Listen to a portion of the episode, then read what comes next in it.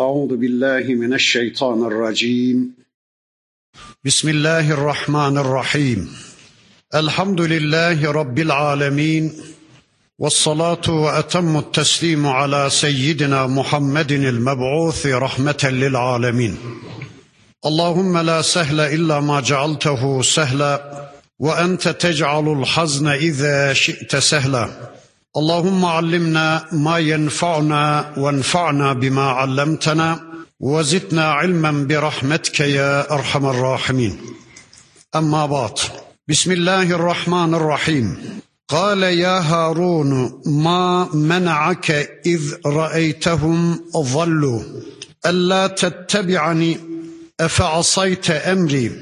قال يا ابن ام لا تاخذ بلحيتي ولا براسي اني خشيت ان تقول فرقت بين بني اسرائيل ولم ترغب قولي الى اخر الايات صدق الله العظيم Muhterem müminler, birlikte Taha suresini tanımaya çalışıyoruz.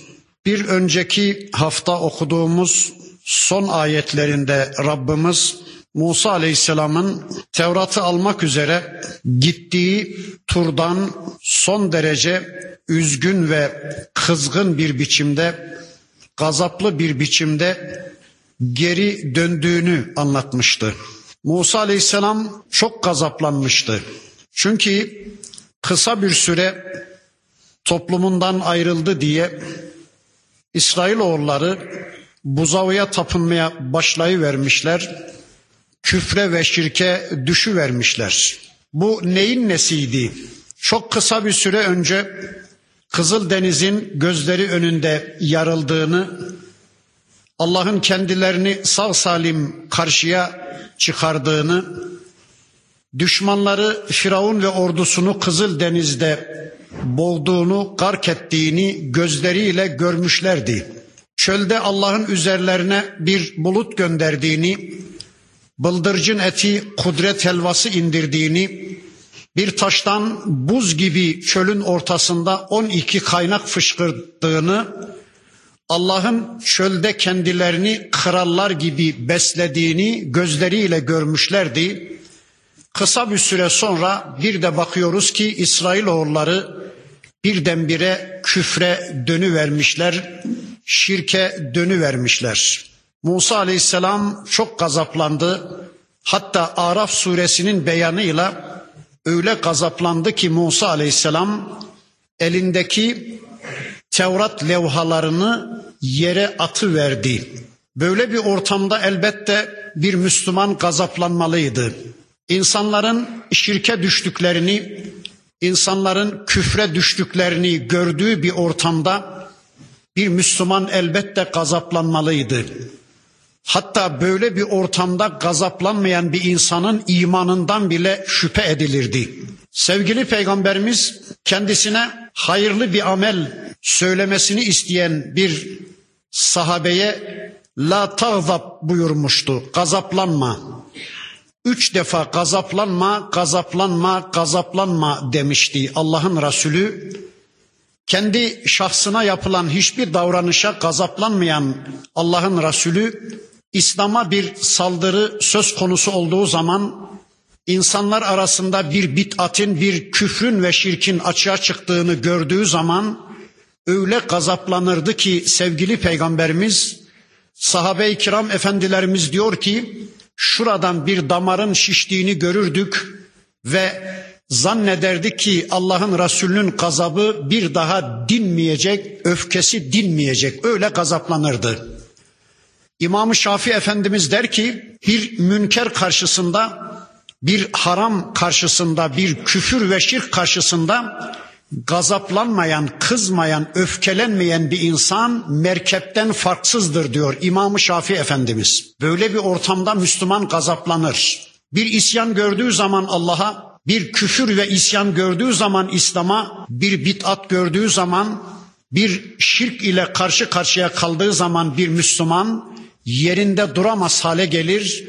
O küfrün, o şirkin beyninde patlayacak bir bombaya dönüşür, gazaplanır. Ben sevgili peygamberimizin hayatından birkaç örnek sunayım. Hazreti Enes Efendimiz der ki ben 10 yıl peygamber aleyhisselama hizmet ettim. Yaptığım bir şeyden dolayı bunu niye yaptın diye yapmayıp ihmal ettiğim bir şeyden dolayı da bunu niye yapmadın diye bir kerecik Allah'ın Resulü bana kızmadı, gazaplanmadı. Şahsına yönelik bir eylem karşısında asla gazaplanmayan sevgili peygamberimiz ama bir münker karşısında, bir günah karşısında, İslam'a gerçekleştirilen bir saldırı karşısında çok gazaplanırdı. Ona bir iki örnek vereyim. Bir gün Hazreti Ömer Efendimiz eline bir Tevrat nusası almış. Acaba Peygamber Aleyhisselam'ın ahir zaman nebisi olduğuna Tevrat'tan da delil bulabilir miyim? Acaba Kur'an'ın son kitabın gerçek hak bir kitap olduğuna Tevrat'tan bir delil bulabilir miyim endişesiyle Peygamber Aleyhisselam'ın da bulunduğu bir ortamda o Tevrat nushasını okumaya başlar. O okudukça Peygamber Aleyhisselam gazaplanır. Okudukça Peygamber Aleyhisselam gazaplanır. Allah'ın Resulü kıpkırmızı terin içinde kalır ve boynundaki o mutat damar da şişmeye başlar. Sahabe Peygamber Aleyhisselam'ın çok gazaplandığını görünce Ömer Efendimiz'i dürterler. Ey Ömer bırak şu Tevrat'ı okumayı. Peygamberi çok kızdırdın, çok gazaplandırdın derler. Hazreti Ömer Efendimiz başını kaldırıp peygamberimizin yüzüne bakar. Görür ki gerçekten peygamber aleyhisselam çok gazaplanmış ve Ömer Efendimiz elindeki o Tevrat nusasını şöyle bir kenara atar ve der ki ey Allah'ın Resulü galiba beni yanlış anladınız. Vallahi ya Resulallah benim kalbimin, gönlümün şu Tevrat nusasına kaydığını filan sanma. Vallahi ben Rab olarak Allah'tan, din olarak İslam'dan, kitap olarak Kur'an'dan ve elçi olarak sizden razı oldum. Sakın ha şu Tevrat'ı okuyorum diye gönlümün buna kaydığını filan sanma ey Allah'ın Resulü deyince sevgili peygamberimizin gazabı bir anda dindi. Ömer Efendimiz Peygamber Aleyhisselam'ın gönlünü almayı başardı. Çünkü Kur'an'ın Tevrat'ın sağlamasına ihtiyacı yoktur. İslam'ın Yahudiliğin sağlamasına ihtiyacı yoktur. Kur'an'ın önüne hiçbir kitabın geçirilmesi caiz değildir. İslam peygamberinin önüne hiçbir önderin, hiçbir liderin, hiçbir şahsiyetin geçirilmesi mümkün değildir.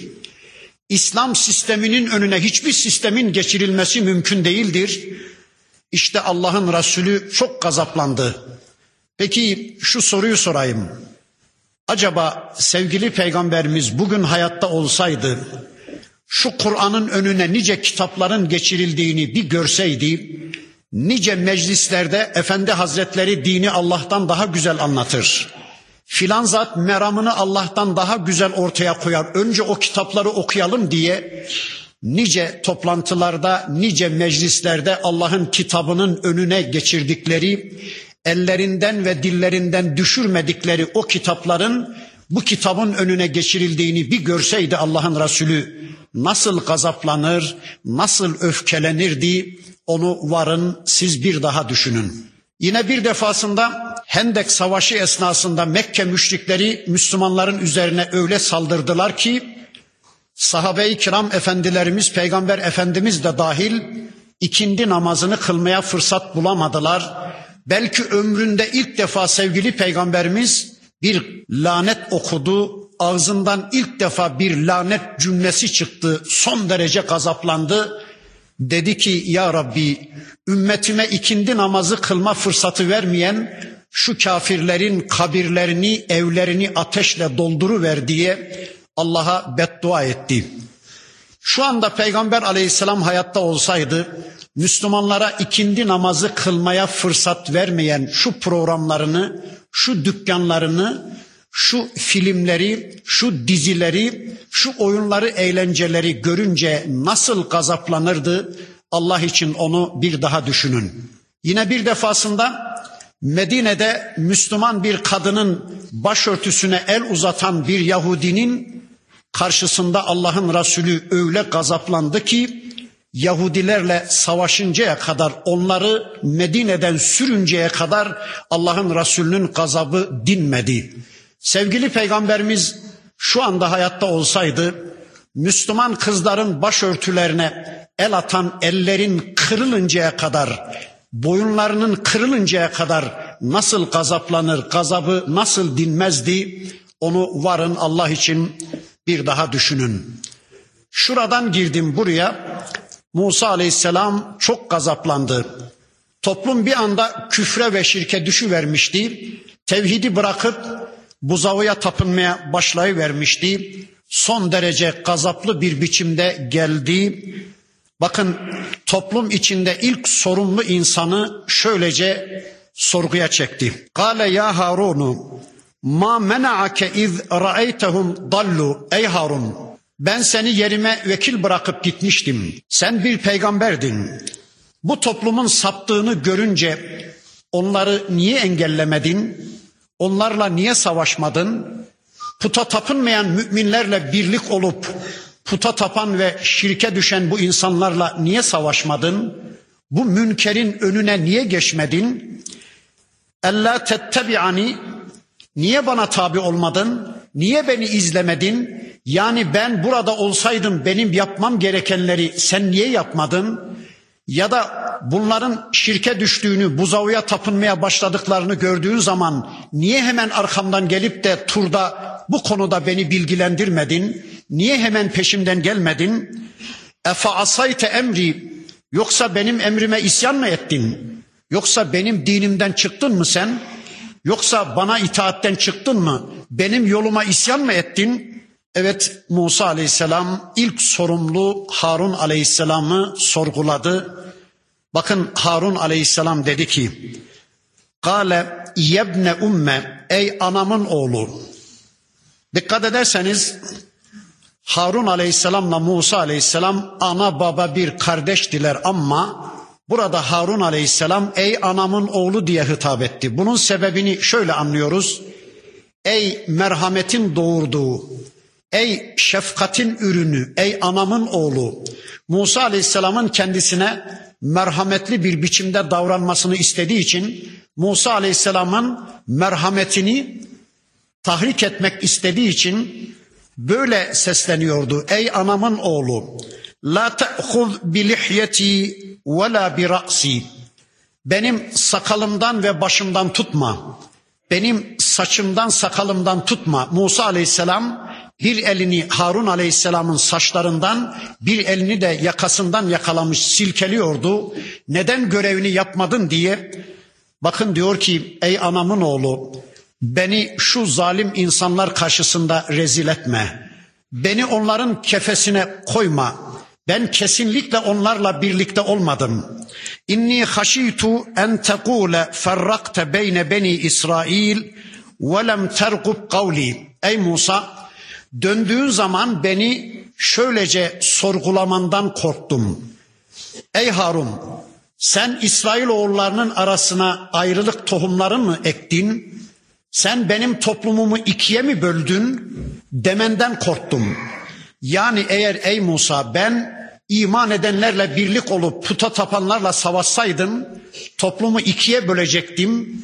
Ya da eğer ben onlar şirke düştüğü zaman buzağıya tapınmaya başladığı zaman hemen arkandan gelip de turda sana haber verseydim belki inananlar puta tapınmayanlar benimle birlikte gelecekler Böylece ötekilerle aramızda bir kavga, bir savaş çıkacaktı ve döndüğün zaman ey Harun benim toplumumu İsrail oğullarını ikiye mi böldün? Onların arasına fitne tohumları mı saçtın diye beni sorgulayacağından korktuğum için sen gelinceye kadar bekledim.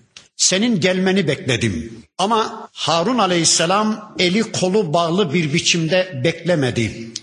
Toplumu önce uyardı. Geçen hafta okudum ayeti kerimeyi. Demişti ki ya kavmi innema futintum bihi siz bu buzağıyla deneniyorsunuz. Ve inne rabbekumur rahman sizin gerçek Rabbiniz Rahman olan Allah'tır. Sakın bu buzağıya tapınmayın. Fettebi'uni ve ati'u emri. Bana tabi olun, beni izleyin, benim emrime tabi olun demişti. Yani eli kolu bağlı bir biçimde bir kenarda durmamıştı, kavmini uyarmıştı. Yine Araf suresinin beyanıyla kavmi onu küçük düşürmüş, zayıf düşürmüş. Musa aleyhisselama diyordu ki kavmim beni dinlemedi. Beni güçsüz kıldı. Neredeyse beni öldüreceklerdi. Ey Musa beni kınama. Şu düşmanlar karşısında beni rezil etme. Beni onların kefesine koyma dedi. Böylece Musa aleyhisselam Harun aleyhisselamın görevini yaptığını anladı.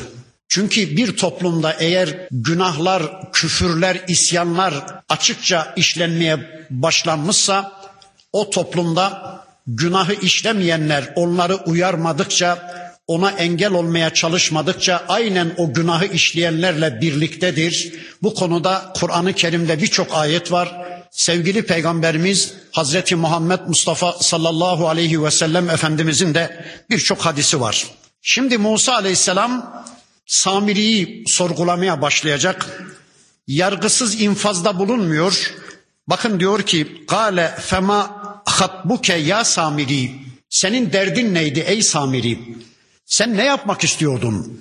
Bu buzağıyı nereden çıkardın? Ne yapmak istedin? Derdin neydi senin ey Samiri? Bakın Samiri Musa Aleyhisselam'la birlikte özgürlük yolculuğuna çıkanlardan birisi. Kimi rivayetlere göre İsrailoğullarından yani Müslümanlardan birisi, kimi rivayetlere göre Kıptilerden yani Firavun oğullarından birisi. Ama iman etmiş birisi tercihini peygamberden yana kullanmış, Mısır'ı terk etmiş, Peygamber aleyhisselam Musa aleyhisselamla birlikte özgürlük yolculuğuna çıkanlardan birisi. Ama kalbinde bir takım yamukluklar var ki bir boşluktan istifade ederek Musa Aleyhisselam'ın yokluğundan istifade ederek küfrü ve şirki hemen açığa çıkarıveren birisi. Musa Aleyhisselam senin derdin neydi ey Samiri nedir bu deyince bakın dedi ki Kale basurtu bima lem yapsuru bihi ey Musa ben İsrailoğullarının görmediği bir gerçeği gördüm. Neymiş o? Fekabaztu kabzaten min eseri rasul. Elçinin ayak bastığı yerden bir avuç toprak aldım. Fennebeztuha o toprağı şu altınları, gümüşleri eritmek için içine attığımız kazanın içine o bir avuç toprağı attım. Ve kezalike sevvelet li nefsi Nefsim böyle bir şeyi bana empoze etti. Nefsim böyle bir şeyi bana makul ve mantıklı gösterdi, cazip gösterdi ve ben bu işi yaptım. Ne demek istiyordu? Bakın diyor ki ey Musa ben kavmin İsrailoğullarının görmediği bir şeyi gördüm. Ne görmüş? Kendi cerbezesine göre, kendi iddiasına göre tabi dediklerinin tümü yalan. Ben diyor Cebrail'i gördüm. Cebrail atıyla birlikte gelmişti. Cebrail'in atının ayak bastığı yerden bir avuç toprak aldım. Altınları, gümüşleri eritmek için o kurduğumuz kazanın içine attım. Ya da buradaki elçiden kasıt Musa Aleyhisselam'dır. Diyor ki Samiri, ey Musa ben senin ayak bastığın yerden bir avuç toprak aldım. Onu kazanın içine attım. Böylece bu put işte böyle kutsal bir biçimde bir peygamberin ayağının tozundan ya da Cebrail'in atının ayağının tozundan oluşmuş bir puttur, bir heykeldir. Yalanın daniskası. Yani şirke kutsiyet izafe etmeye çalışıyor. Puta kutsiyet izafe etmeye çalışıyor. Yani ey Musa bu put senin ayağının tozuyla oluştu ya da Cebrail'in atının ayağının tozuyla oluştu filan demeye çalışıyor. Böylece küfrüne ve şirkine masumiyet kazandırmaya çalışıyor. Kutsiyet kazandırmaya çalışıyor. Zaten bütün müşrikler, bütün kafirler ortaya koydukları eserlerine yani putlarına ve şirklerine hep böyle kutsiyet kazandırmak istemişler. Çünkü onları İslam'la özdeşleştirmeyince, vahiy ile özdeşleştirmeyince kimse sahiplenmeyecek, kimse o putun peşinde gitmeyecek. Onun için yarı hak, yarı batıl, yarı rahmani, yarı şeytani biraz ayet ve hadis karıştırırlar. Biraz İslam'dan, dinden bir şeyler karıştırırlar. Böylece put hüsnü kabul görsün, put kabul görsün diye. Mesela bakın bir dönem Yahudiler dediler ki Süleyman Aleyhisselam bir peygamber değil o bir sihirbazdı. Bakara suresinde anlatılır. Sihre böylece meşruiyet kazandırmak istediler. Yani sihir sanki bir peygamber mesleğiymiş. Sihre meşruiyet ve kutsiyet kazandırmak istediler. Bugün de aynı şey yapıyorlar. Demokrasi diye bir sistem icat ediyorlar. Laisizm diye bir sistem servis ediyorlar İslam dünyasına. İşte dışarıdan ona bir kutsiyet izafe etmek üzere Müslümanlar kalbinde hüsnü kabul görsün diye efendim işte İslam'da da seçim var, demokraside de seçim var. İşte laisizm de işte Kur'an'dan alınmıştır. Dolayısıyla Kur'an da laisizmi önermektedir. İslam da demokrasiyi önermektedir diye yarı hak, yarı batıl, yarı rahmani, yarı şeytani böyle bir cerbezeye getirip küfre ve şirke masumiyet kazandırmaya, kutsiyet kazandırmaya çalışıyorlar. Bütün bid'atçiler böyledir. Ya da bunun bir ikinci manasını müfessirlerimiz şöyle anlamaya çalışmışlar. Diyor ki bakın Samiri ben bir süre Musa Aleyhisselam'ı izledim, Musa Aleyhisselam'ı takip ettim. Ona tabi oldum, onu izledim, onu takip ettim ama öyle bir an geldi ki ben İsrailoğullarının görmediği bir gerçeği gördüm. Musa'nın takvasında bir eksiklik gördüm. Musa'nın teslimiyetinde yani peygamberin teslimiyetinde bir eksiklik gördüm. Nefsim bana dedi ki ondan daha güzel Müslümanlık yaşayabilirsin. Musa aleyhisselamdan daha güzel bir takva örneği ortaya koyabilirsin dedi. Ve ben Musa'nın yolunu terk ettim. Musa'nın dininden çıktım. Kendime göre yeni bir din ihdas ettim. Bütün bid'atçiler böyledir. Sanki peygamberin dinini eksik görüyorlar Mesela adam evlenmiyor, evlenme işine de bir kısım meşruiyet izafe etmeye kalkıyor. Yahu diyor benim vaktim mi var evlenmeye? Ben bütün zamanımı Allah'a kulluğa ayırmışım. Benim çoluk çocukla, kadın kızla ilgilenecek vaktim yok diyor. Peki peygamberimiz ne diyor? Diyor ki en nikahu min sünneti. Nikah benim sünnetimdir. Femen ragibe ragime an sünneti feleyse minni. Kim ki benim sünnetimden iraz etmiş o benden değildir. Bitti. Yani peygamberi sollayarak bir takva ortaya konur mu? Kesinlikle. Peygamberin ötesinde bir kulluk, bir takva örneği olur mu? Kesinlikle. Adam diyor ki peygamber efendimiz zamanında da bunu yapanlar olmuş. Ben demiş gece sabaha kadar yatmayacağım. Bir başkası demiş ki ben hiç evlenmeyeceğim. Bir başkası demiş ki ben hiç iftar etmeyeceğim. Her gün oruç tutacağım. Ya Peygamber aleyhisselam böyle bir şey yapmamışsa, dinde böyle bir şey yoksa bir insan peygamberi sollayarak bir bid'ate düşerek takva sergileyebilir mi? Allah böyle bir kulluğu ister mi? Kesinlikle. İşte bakın Samiri böylece kendini savunmaya çalıştı. Peki Musa aleyhisselam ne dedi?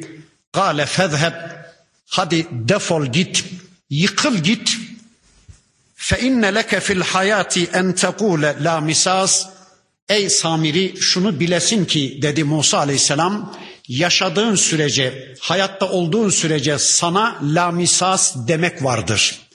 Sen sadece la misas diyeceksin. Ne demek o?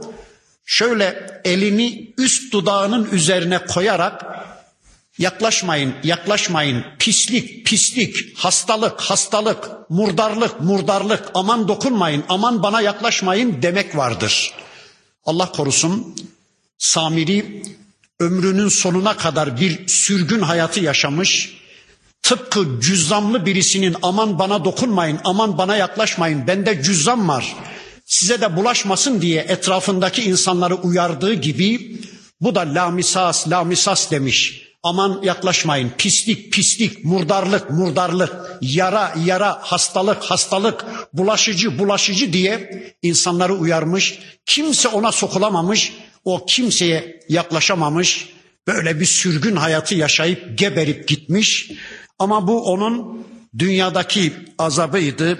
Bakın Musa Aleyhisselam diyor ki Ve inne leke mev'iden len tuhlefehu.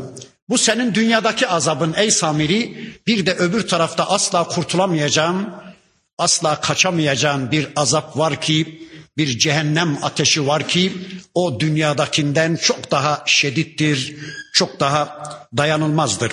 Vanzur ila ilahikellezî zalte aleyhi akifa. Şimdi ey Samiri şu önünde eğildiğin heykeline bir bak bakalım.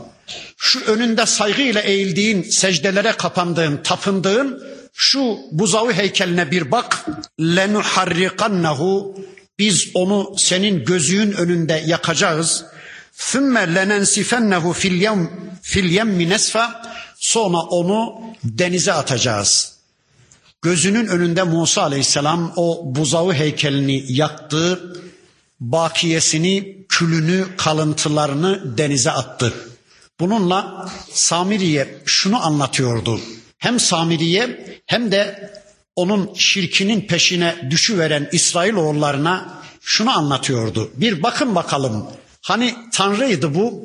Kendisinin yakılmasına bile engel olamadı. Denize atılmasına bile engel olamadı. Böyle Tanrı olur mu? dedi Musa Aleyhisselam. Böylece İsrailoğullarının Mısır'dan taşıyıp getirdikleri küfürlerini ve şirklerini açığa çıkarıverdi Rabbimiz.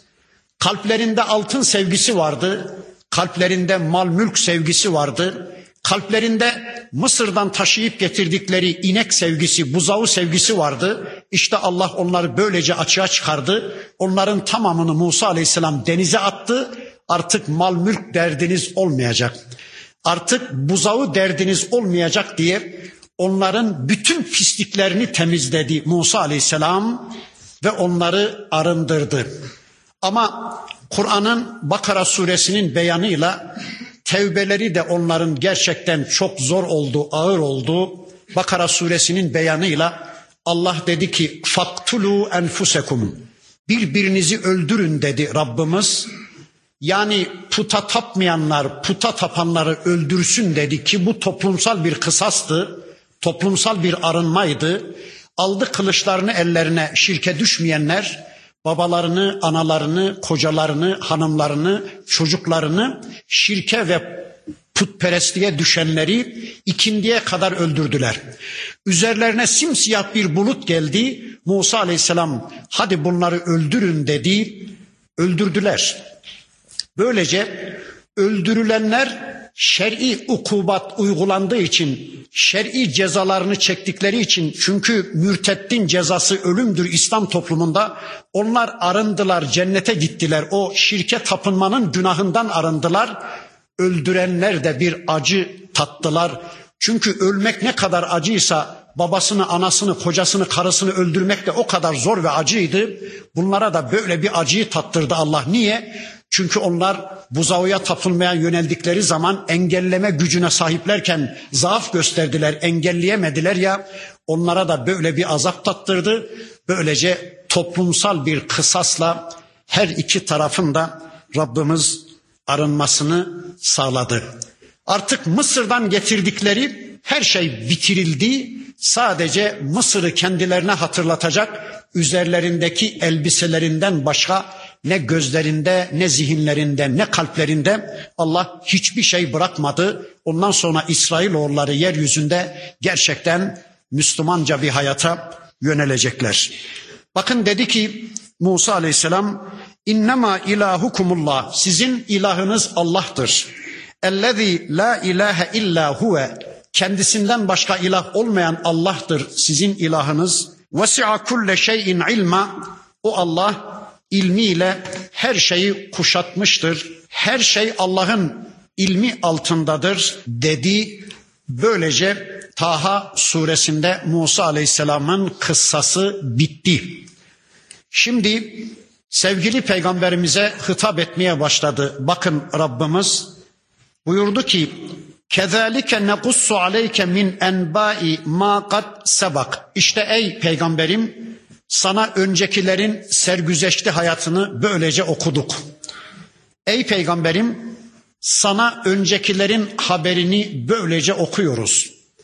Haberi okuyan Allah, dinleyen sevgili peygamberimiz sonra okuyan peygamberimiz, dinleyen sahabe-i kiram efendilerimiz, şu anda okuyan yine Allah, dinleyen bizler, sonra diyor ki, vakat ateynake min ledunna zikra Ey peygamberim böylece sana katımızdan bir zikir indirdik. Kur'an baştan sona zikirdir. Kur'an başlı başına bir zikirdir ama Taha suresi de bir zikirdir. Zikir gündem demektir. Zikir program demektir. Zikir şeref demektir. Bakın Allah bu surede önce Mekkeli sayıları 50'yi bile bulmayan gariban Müslümanlara Rabbimiz bir gündem belirledi. Sayıları 50'yi bile bulmamıştı. İşte bu sure ile birlikte, bu surenin gelişiyle birlikte Hazreti Ömer Efendimiz Müslüman olduğuna göre demek ki işte 40 küsür sayıları henüz 50'yi bile bulmayan Müslümanlara bakın Rabbimiz bu kıssasıyla, bu suresiyle şöyle bir gündem belirledi. Ey Müslümanlar, Mısır'da Musa Aleyhisselam şu anda sizin Mekke'de yaşadığınız hayattan çok daha sıkıntılı bir hayat yaşadı. Ey Müslümanlar, dün Mısır'daki o gariban Müslümanlar, o İsrailoğulları sizin şu anda Mekke'de yaşadığınız hayattan çok daha zor ve sıkıntılı bir hayat yaşadılar. Ben onlara desteğimi ulaştırınca, ben onların imdadına yetişince nasıl ki onları özgürlüğe kavuşturmuşsam, nasıl ki onların karşısındaki firavunları yok etmişsem, siz de en kötü şartlar altında olsanız bile ey Mekkeli bir avuç Müslümanlar kesinlikle bilesiniz ki ben çok yakında sizi tüm Mekke'ye egemen kılacağım. Tüm Suudi Arabistan yarımadasına egemen kılacağım. Tüm dünyaya sizi efendi yapacağım.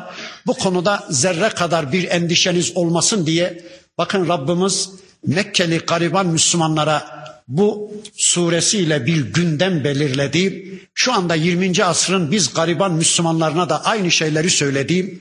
Şartlarınız ne olursa olsun sizden bir tek şey istiyorum. Benim zikrimi kapatmayın. Benim size indirdiğim bu ayetleri kapatarak bir hayat yaşamayın. Gece gündüz benim zikrimle, benim şerefimle meşgul olun. Benim size gönderdiğim bu ayetleri okumak, öğrenmek, anlamak, hayata aktarmak üzere bir kavganın içinde olun. Kesinlikle bunun dışında ben sizden başka bir şey istemiyorum. Bilesiniz ki ben sizi yeryüzünün efendisi yapacağım. Tüm yeryüzüne yakın bir tarihte ben sizi egemen yapacağım diye Rabbimiz bakın bu suresinde bize bir zikrada bulundu. Bize bir gündem belirledi. Men arada anhu kim ki bu zikirden uzak düşerse, kim ki Kur'an'ı kapatıp bir hayat yaşarsa, kim ki bu zikirden Taha suresinden uzak bir hayat yaşarsa, kim ki Musa aleyhisselamdan uzak bir hayat yaşarsa, kim ki Muhammed aleyhisselamın sünnetinden uzak bir hayat yaşarsa, فَاِنَّهُ يَحْمِلُ يَوْمَ الْقِيَامَةِ وِزْرًا Kesinlikle bilsin ki o kıyamet günü sırtına çok kötü bir yük yükleniyor. Allahu Ekber. Halidine fihi kıyamet günü, ahiret günü sürekli o yükün altında ezilecektir. Sürekli o yükün azabının altında kalacaktır. Allah Allah. Ve sa'alehum yevmel kıyameti himla. Söyleyin Allah aşkına. Kıyamet günü için yüklenilmiş ne kötü bir yüktür bu. Bundan daha kötü bir yük olur mu? Söyleyin. Allah'tan uzak kalmak kadar kötü bir vebal bir yük olabilir mi? Allah'ın kitabını kapatarak bir hayat yaşamaktan yani Allah'ın bize indirdiği bu ayetlerden uzak bir hayat yaşamaktan daha büyük bir suç, daha büyük bir vebal olur mu? O zaman şu cümleyi ağır ağır inşallah söyleyeyim. Allah'tan uzaklaşanlar, Allah'a kulluktan uzaklaşanlar kesinlikle bilsinler ki tağutların kucağına düşmek zorunda kalacaklar. Nefsin ve şeytanın kucağına düşmek zorunda kalacaklar. Birilerinin kulu ve kölesi olmaya mahkum olacaklardır. Allah'ın kitabından uzak bir hayat yaşayanlar başkalarının kitabının kulu kölesi olmaya mahkum olacaklardır. Allah'ın sisteminden uzak bir hayat yaşayanlar başkalarının sistemlerinin kulu kölesi olmaya mahkum olacaklardır. Allah'ın zikrinden, Allah'ın şerefinden mahrum olanlar izzet ve şereflerini kaybedip alçaldıkça alçalacaklar, küçüldükçe küçülmeye mahkum olacaklardır. İşte Rabbimiz bu ayetlerinde bize bunu anlatıyor. Ama şunu söyleyeyim, bu Kur'an'dan uzak kalan Musa Aleyhisselam'dan, Muhammed Aleyhisselam'dan, Allah'ın yasal örneklerinden uzak bir hayat yaşayanlar belki bu dünyada mal mülk sahibi olabilirler. Ekonomik ve siyasal gücün sahibi olabilirler. Devletleri, imkanları, fırsatları, saltanatları olabilir. Ama bundan sonrasına dikkat edin. Yevme yunfehu fis-sur. Bir gün gelir ki sura üfürülür. Ve nahşurul mücrimine yevme izin zurqa. O gün biz mücrimleri, o gün biz suçluları, günahkarları gözleri morarmış bir biçimde haşrederiz, toplarız.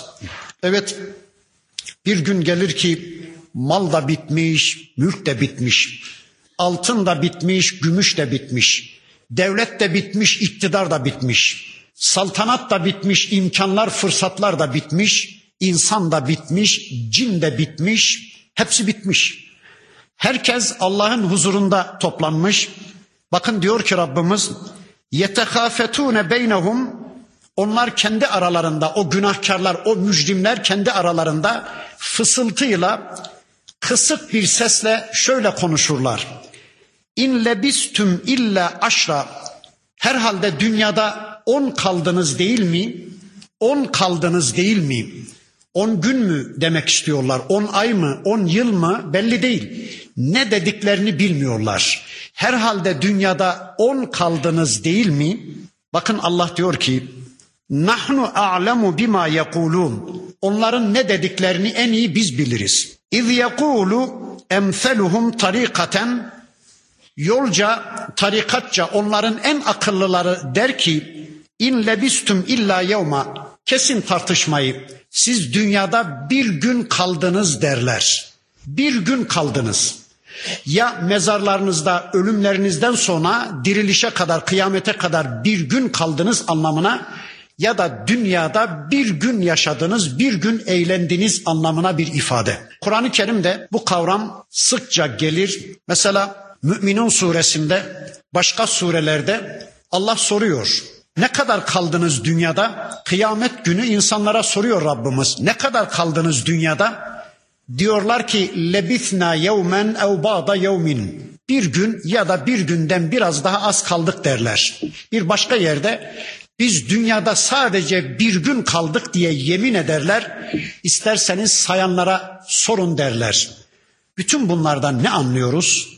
Şunu anlıyoruz. Ahiretin yanında dünya sadece bir gündür. Yani milyarlarca değil, trilyarlarca değil, sonsuza dek sürecek bir ahiret hayatının yanında dünya sadece bir gün. Peki o zalimlere şu soruyu sorsak olmaz mı? Ey akılsızlar, ey kafirler, ey zalimler. Bir gün için mi bu kadar telaştaydınız? Bir günlük rızkı bulamadınız da onun için mi haramlara uzanıyordunuz? Bir günlük rızkı bulamadınız da onun için mi zalim oluyordunuz? Bir günlük rızkı yani karınlarınızı doyuramadınız da onun için mi zalimlere boyun büküyor, onların egemenliği altında bir hayata sabrediyordunuz? Neydir derdiniz? Bir gün değil miydi? Yani bir gün için mi ebedi hayatı berbat ettiniz? Bir gün için mi cenneti tepi verdiniz? Maalesef insanlar bırakın bir günü bir saatlik zevki için bazen cenneti tepi verirler. Bir saatlik bir zevki için bazen insanlar cehennemi Allah korusun göze alabiliyorlar. Bakın bir defasında Hazreti Ömer Efendimiz sevgili peygamberimizin evine geliyor.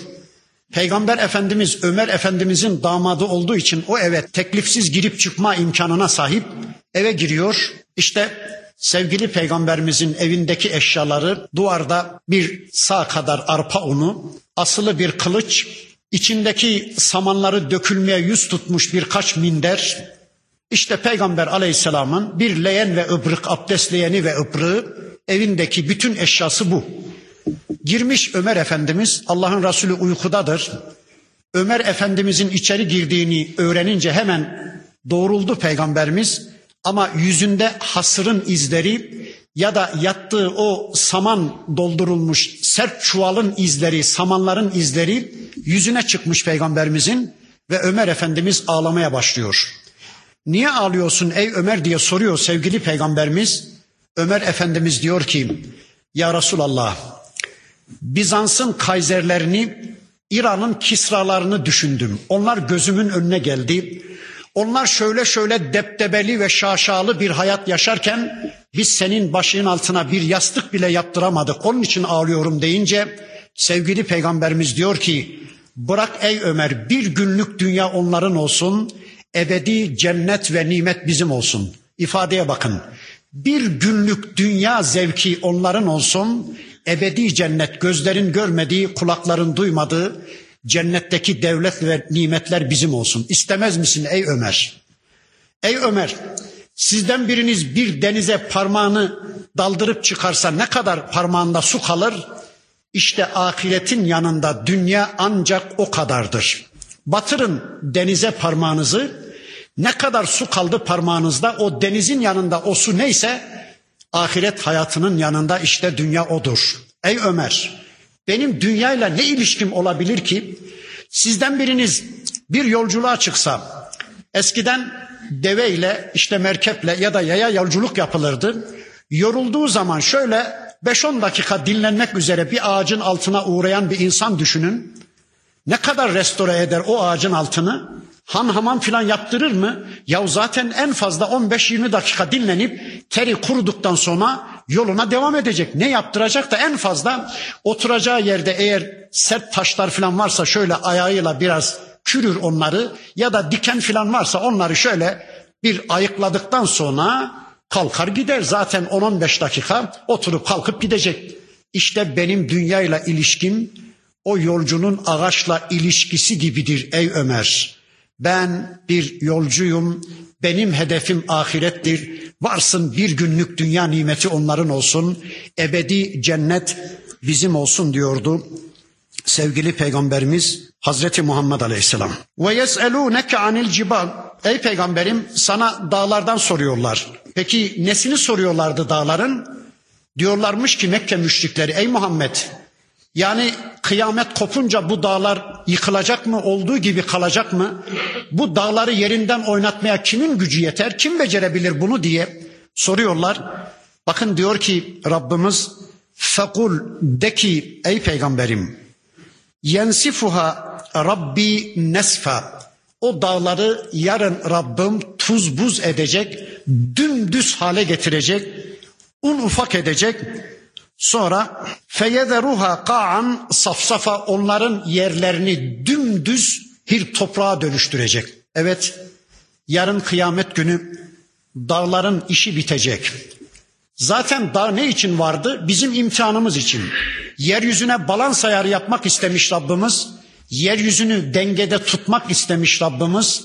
Böylece yeryüzüne kazıklar gibi dağları çakı vermiş. Tıpkı çadırın kazıkları gibi yeryüzünü dengede tutmak için ama imtihan bitince imtihan sonuçlarının okunma dönemine, karne dönemine geçilince e, dağa ne ihtiyaç var, göğe ne ihtiyaç var, yere ne ihtiyaç var? Bitti zaten imtihan salonu bitti.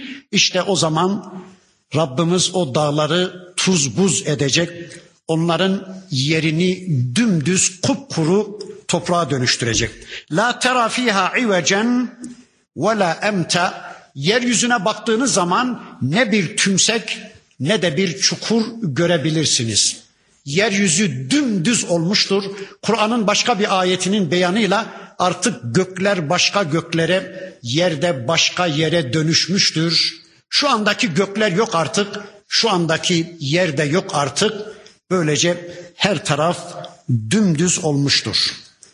Yevme izin yettebi'ûne da'iye. O gün insanlar davetçinin davetine uyarlar. La ivece lehu eğri büğrülüğü olmayan, dost doğru olan davetçinin davetine uyarlar. Ya da o gün insanlar yamukluk yapmadan, itiraz etmeden davetçinin davetine uyarlar. Davetçi kim? Allah. Kalkın mezarlarınızdan ve hesap kitap için gelin huzuruma dediği anda bütün insanlar Allah'ın davetine icabet ederler. Kimse itiraz edemez. Ya şurada rahatımız yerindeydi. Biz kalkmak istemiyorduk. Biz hesap kitap görmek istemiyorduk deme hakkına sahip değil. Onlar bitti. Onlar dünyadaydı. İradeler bitti. Artık herkes davetçinin davetine icabet eder ve haşaatil asvatu lirrahman ve Rahman'ın huzurunda sesler de kesilmiştir. Allahu Ekber. Rahman'ın huzurunda sesler, soluklar kesilmiştir. Kimse konuşamıyor. Kimsenin ağzını bıçak açmıyor. Kimin haddine konuşmak? Herkes sus pus olmuş. Süt dökmüş kedi gibi, suç işlemiş bir köle gibi sesler kısılmış, soluklar kesilmiş. Fela tesme'u illa hemsa ancak boğaz hırıltıları ya da solumalar geliyor. Ya da işte mahşer yerine doğru giderken ayak seslerinden, ayak hareketlerinin seslerinden başka hiçbir ses duyulmuyor. Allahu Ekber. Hani nerede o biz istedik mi kestiririz. Biz istedik mi açtırırız. Biz istersek nefes alışverişlerinize bile izin vermeyiz diyenler. Hani Allah ve elçilerine hayat hakkı tanımayanlar. Hani Allah'ın kitabını susturanlar. Hani peygamberi susturanlar. Hani Müslümanların ağızlarına bir bant yapıştırıp kodese tıkanlar, konuşamazsınız diyenler, biz izin vermediğimiz sürece kimse adım atamaz diyenler. Nerede onlar? Hepsi sus pus olmuş. Hepsinin başları önlerine düşmüş.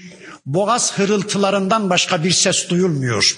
Ya da mahşer yerine giderken ayak seslerinden başka hiçbir şey duyulmuyor. Devlet de bitmiş, iktidar da bitmiş, krallık da bitmiş, tanrılık da bitmiş, kulluk da bitmiş ve herkes Allah'ın huzurunda sesleri, solukları kesilmiş. Yevmeizin la tenfa'u şefaatu o gün şefaat de kimseye fayda vermez. Kimse kimseye şefaatte bulunamaz. Kimse kimseyi kayıramaz. Kimse kimseye yardım edemez. Kimse kimseye sıcak bir kucak açamaz. Hatta kimse kimsenin halini hatırını bile soramaz. Ya hanım bir derdin mi var? Efendi bir isteğin mi var? Oğlum bir başında sıkıntı mı var? Kızım bir derdin bir telaşın mı var? Bir istediğin var mı diye kimse kimseye bir şey soramaz. Kimse kimseye bir şey sağlayamaz. Kimse kimseye iltimasta bulunamaz. Kimse kimseye şefaatte bulunamaz. İlla ancak men edine lehur rahman. Rahman olan Allah'ın izin verdikleri ve radiye lehu kavla sözlerinden razı oldukları bunun dışındadır. Rahman'ın izin verdikleri, sözünden razı oldukları şefaat edebilecek ama onlar da istediklerine değil de şunlara şunlara şefaat edebilirsin diye Allah'ın karşısına çıkardığı bir listede yazılı olanlara ancak şefaat edebilecekler. Bunu önceki derslerimde epey demeye çalıştım. Fazla uzun demeyeceğim. Şu kadarını söyleyeyim. Yarın mesela Allah bana şefaat etme yetkisi verse ben kayınvalideme, kayınpederime, bacanağıma, amcaoğluma, dayıoğluma değil yani istediklerime değil de şunlara şunlara şefaat edebilirsin diye Allah'ın benim karşıma çıkardığı bir listede yazılı olanlara ancak şefaat edeceğim. Ne demek o? Öyleyse şefaat edecek olanları belirleme yetkisi de Allah'a ait. Şefaat edileceklerin listesini belirleme yetkisi de Allah'a ait. Öyleyse Allah'a kul olalım. Yani birilerinin şefaatine ümit bağlayarak gevşek bir Müslümanlık yaşamayalım. Direkt kendi amellerimizle cennete gidebilecek, hatta birilerine şefaat edebilecek bir konumda olmaya çalışalım. Çünkü bakın Allah diyor ki ya'lemu ma beyne eydihim ve ma halfahum. İnsanların önlerini ve arkalarını bilen sadece Allah'tır. Yani insanların niyetlerini, dosyalarını, kalplerini bilen sadece Allah'tır.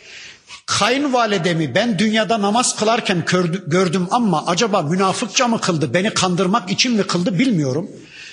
İnsanların sicillerini, dosyalarını, kalplerini, niyetlerini bilen Allah olduğuna göre ben yanlışlıkla cehenneme gitmesi gereken kayınvalidemi cennete götürmeye, şefaat etmeye kalkabilirim.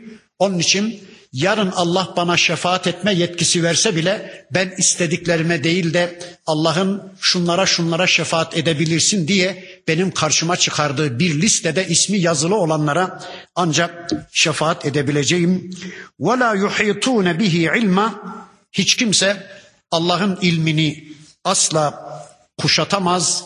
Hiç kimse Allah'ın ilmine asla muttali olamaz.'' وَعَنَتِ الْوُجُوهُ لِلْحَيُّ الْقَيُّومِ O gün hay ve kayyum olan, diri olan, diriliği kendisinden olan, var olan varlığı konusunda kimseye muhtaç olmayan, varlığı kendisinden olan, tüm varları var eden, tüm varları çekip çeviren Allah huzurunda o gün bütün yüzler, bütün insanlar boyun büküp secdeye kapanmıştır. Boyun bükmüştür herkes. Vakat habe men hamele o zulma ama kim zulüm yüküyle gelmişse işte o kaybetmiştir. O hüsrana mahkum olmuştur. Kim zulüm yüküyle gelmişse bu konuda birkaç cümle söyleyelim. Aman ha dünyada zulüm yüküyle ahirete gitmemek üzere ciddi bir gayretin, ciddi bir çabanın içinde olalım. Hanımı piknik ve plaj isteyen bir Müslüman, hanımı İslam dışı bir hayat isteyen bir Müslüman, hanımının o istediklerini yerine getiriyorsa, onu uyarmıyorsa, onun cehenneme gidişine göz yumuyorsa, bilsin ki o Müslüman hanımına zulmediyor, onun cehenneme gidişine göz yumuyor. Dükkanında çalıştırdığı işçiler namaz kılmıyor ama o kişi ben bunları eğiteyim, ben bunlara namaz eğitimi vereyim, bunların cennet yollarını açıp cehennem yollarına barikatlar koyayım diye tedbir almıyorsa, dükkanında çalıştırdığı elemanların namazsız hayatına göz yumuyorsa, onların cehenneme gidişine kayıtsız kalıyorsa, bilelim ki o kişi onlara zulmediyor demektir. Çocuğu namaz kılmayan bir Müslüman çocuğunu tokatlamıyorsa, çocuğunu uyarmıyorsa, onun cehenneme gidişine göz yumuyorsa bilelim ki o Müslüman çocuğuna zulmediyor demektir. Ortağı namaz kılmayan bir Müslüman ya da komşusu içki içen, komşusu namaz kılmayan bir Müslüman komşusunu namaza davet etmek üzere, komşusunu cennete kazandırmak üzere ciddi bir çabanın içine girmiyorsa, onun cehenneme gidişine göz yumuyorsa bilelim ki o Müslüman komşusuna zulmediyor, ortağına zulmediyor demektir. Eğer bir ülkede hırsızlık yapanın eli kesilmiyorsa, onun günahı dünyada bitirilip de cennete gitmesi sağlanamıyorsa, bilelim ki o toplumda hırsızlara zulmediliyor demektir. Eğer bir toplumda içki içen insanlara değnek vurulmuyorsa, günahları temizlenip de o ahirete tertemiz gönderilmiyorsa, onun cehenneme gidişine göz yumuluyor ve o toplumda insanlara zulmediliyor demektir. Kendisini dinleyen cemaate onların muhtaç olduğu gerçek İslam'ı anlatmayıp da uçtu kaçtı hikayelerle onları oyalayan hoca bilelim ki cemaatine zulmediyor demektir. Zulüm çok geniş bir kavram, çok genel bir kavram. Öyleyse ey Müslümanlar ne elinize, ayağınıza, gözünüze, kulağınıza zulmedin ne paranıza, pulunuza, hanımınıza, çocuklarınıza zulmedin, ne komşularınıza zulmedin, ne Allah'a zulmedin, ne kitaba zulmedin, ne görsel ayetlere zulmedin, ne de çevrenizdeki insanlara zulmedin. Zulüm yüküyle gelmeyin. Kul hakkıyla gelmeyin. Kim zulüm yüküyle gelmişse o gerçekten kaybetmiştir. Ama وَمَنْ يَعْمَلْ مِنَ الصَّالِحَاتِ kim de salih amel işlemişse, kim fıtratına uygun ameller işlemişse, kim Allah'la barışık bir hayat yaşamışsa ama bir tek şartı var. Ve huve mu'minun mümin olduğu müddetçe, mümin olduğu halde. Bakın iman sermayedir. Eğer bir insanda iman yoksa, mümin değilse, dağlar kadar da salih amel getirse onun zerre kadar ona bir faydası olmayacaktır. İşte Edison elektriği bulmuş. İşte şu anda onun ışığı altında tefsir okuyoruz. Kur'an öğrenmeye çalışıyoruz. Evlerimizde onun ışığı altında namaz kılıyoruz. Ama Edison eğer mümin değilse, iman etmeden gitmişse bu amelinin zerre kadar bir değerini, bir kıymetini göremeyecek. Evet, mümin olma şartıyla kim salih amel işlemişse فَلَا يَخَافُ zulmen وَلَا hazma Ne zulme uğramaktan ne de bir haksızlığa uğramaktan korkmasın. Allah onun amellerini asla zayi etmeyecek. وَكَذَٰلِكَ اَنْزَلْنَاهُ قُرْآنًا عَرَبِيًّا İşte ey peygamberim sana Arapça bir okunak indirdik. وَصَرَّفْنَا ف۪يهِ مِنَ الْوَعِيدِ Ve bu Kur'an'da bütün tehditleri, bütün uyarıları çeşitli yönleriyle size anlattık. لَعَلَّهُمْ يَتَّقُونَ Belki insanlar müttaki olurlar diye Allah karşısında esas duruşa geçerler diye ev yuhdisu lehum zikra yahut da bunu bir program yaparlar, bir gündem yaparlar. Bu Kur'an'la yol bulurlar diye. Kur'an Arapça indirilmiş. Kuş diliyle, cin diliyle, melek diliyle yani yeryüzünde insanların bilmediği bir dille değil, Allah insanların konuştuğu bir dille göndermiş. Elbette Kitabın kendisine indirildiği peygamber Arap bir anadan babadan dünyaya gelmiş. Arapça konuşan bir peygamber. Onun toplumu Arapça konuşan bir toplumdu. Hasbel kader peygamberi onların içinden seçtiği için Rabbimiz bu kitabı Arapça göndermiş. Eğer İngilizlerin içinden seçseydi Allah o elçisini o zaman İngilizce gönderecekti. Fransızların içinden seçseydi Fransızca olacaktı. Ama işte şu anda görüyoruz ki Arap bir anadan babadan doğan, Arapça konuşan insan da anlıyor bu kitabı. Türk bir anadan babadan doğan insan da şu anda bu kitabı anlıyor. Bakın size anlatıyor. İngiliz bir anadan babadan doğan İngilizce konuşan da bu kitabı anlıyor. Bakın ki dünyanın her yerindeki Müslümanlar aynı şeyleri haykırıyorlar. Hepsi Allahu Ekber diyorlar. Hepsi La ilahe illallah diyorlar. Hepsi de Kur'an'ı anlıyorlar. Belki kurtulursunuz diye. İşte bu sure gelinceye kadar Ömer Efendimiz iman etmemişti. Ama bu sure bakın onun hidayetine sebep oldu. Tabi önceki sureler ondaki küfür hücrelerini öldürdü, öldürdü, öldürdü. En son kalan küfür hücresini de Taha suresi öldürdü. Böylece Ömer Efendimiz de Müslüman oldu. İşte bununla yol bulasınız diye bu kitabı indirdik. Son bir ayet daha okuyup inşallah bitiriyorum. Fetealallahul melikul hak.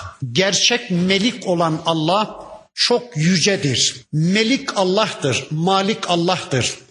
Allah'ın verdiklerinin dışında hiç kimse bir şeye malik olamaz. Yüce Allah'tır. Allah'ın üstün kıldıklarının dışında hiç kimse üstün olamaz. İşte bir dönem Musa Aleyhisselam'ı, Harun Aleyhisselam'ı Allah üstün kıldı. Firavun'un burnunu yere sürttü. Bir dönem Mekke'de Muhammed Aleyhisselam'ı ve Müslümanları üstün kıldı. Mekke müşriklerinin boynunu kırdı. Kıyamete kadar Müslümanları aziz, Müslümanları şerefli ve üstün kılacak, Müslümanların karşısındaki tüm kafirlerin boynunu kıracak, onların burunlarını yere sürtecek olan Allah'tır. La ta'cel bil Kur'ani diyeceğim ama o konu uzunca üzerinde konuşulması gereken bir konu. Ayetin bir bölümünü inşallah önümüzdeki haftaya bırakalım. Önümüzdeki hafta surenin geri kalan bölümünü tanımak üzere tekrar bir araya gelmek üzere Allah'a emanet olun. Subhaneke Allahumma ve bihamdik eşhedü en la ilahe illa ente estağfiruke ve etubu ileyk. Velhamdülillahi Rabbil alemin.